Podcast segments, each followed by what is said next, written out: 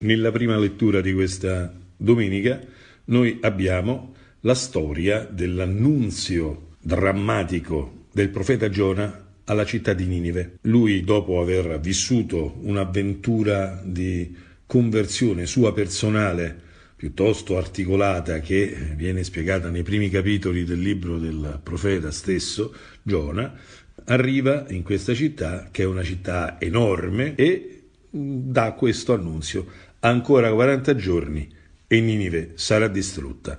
Questo è il centro di questa lettura, cioè l'annunzio di una cosa drammatica che è una chiamata a conversione da parte del Signore a questa città di Ninive che nell'immaginario biblico è la città del peccato, è la città dei nemici, è la città degli antagonisti di Israele. Ecco, invece, il Vangelo mh, mm, ha un annunzio completamente diverso di colore, è l'inizio del ministero pubblico di Gesù e quelle che ascoltiamo in questo Vangelo sono le prime parole concrete che Gesù dice nel Vangelo più antico, che è quello di Marco. E lui dice, il tempo è compiuto e il regno di Dio è vicino, convertitevi e credete nel Vangelo. Se noi esaminiamo qui, c'è una assonanza con l'annunzio di Giona che è il tema del tempo, che è il tema della scansione di una scadenza. Allora, ancora 40 giorni e Ninive sarà distrutta, il tempo è compiuto e il regno di Dio è vicino. Ecco, mh, mm, che cosa cogliamo? Che con colori completamente diversi con accenti completamente difformi quanto a orientamento dell'annunzio, però c'è una caratteristica comune, quella di dare un'occasione che è collegata ad un tempo. Se poi noi continuiamo a leggere il Vangelo, vediamo che Gesù vede Simone e Andrea, li chiama e questi subito lasciarono le reti, lo seguirono, dice il testo.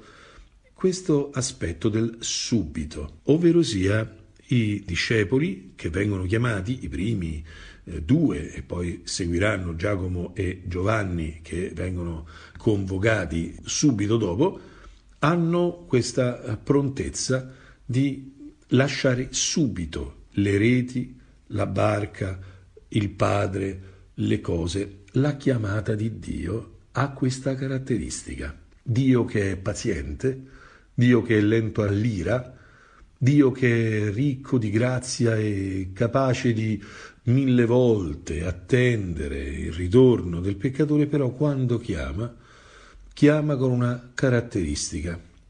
Sant'Agostino diceva temo il Signore che passa. Sì, il Signore passa. Il suo rapporto con noi non è un rapporto intellettuale per cui ci spiega delle cose, noi le capiamo e le facciamo quando ci sembra, no lui con noi ha un rapporto che è intessuto nella realtà, intessuto nelle occasioni. Il Dio di Israele, il Dio dei cristiani, il Dio di Gesù Cristo è un Dio storico che sta nelle cose, che si impasta con noi nei fatti concreti della vita. La chiamata di Dio ha una caratteristica essenziale, quella di essere una relazione con noi e nelle relazioni i tempi sono molto importanti. Nelle relazioni le lentezze possono essere decisive. Certe volte è molto importante, come vediamo nella misericordia di Dio, l'atto della pazienza da parte di Dio, cioè il fatto di darci tempo, ma la nostra risposta molte volte è una chiamata ad una interruzione istantanea delle altre cose per seguire il Signore. Il Signore passa. Il centro della storia dell'Antico Testamento è la storia della Pasqua, è la storia della salvezza dalla oppressione della schiavitù egiziana che avviene in un certo momento, in una notte di veglia in cui il Signore passa e libera il suo popolo. Perché questo è importante? Perché noi siamo di fronte a una realtà, quella di dover essere pronti, vigili, a cogliere le indicazioni del Signore, ma anche le indicazioni che la vita ci dà, che la provvidenza mette nella nostra esistenza. Certe volte l'arte dell'educazione di un figlio è l'arte di essere presenti al momento giusto. Mentre tante volte bisognerà esercitare la pazienza, ma c'è quella volta che devi stare lì, c'è quella volta che devi rispondere subito, c'è quella volta che non puoi dire dopo. Nell'esercizio della maternità e della paternità c'è una prontezza che è assolutamente necessaria. Nella via della salvezza ci sono occasioni, passa il Signore e chiama e uno parte oppure non parte. Il tempo è importante e il regno dei cieli è vicino.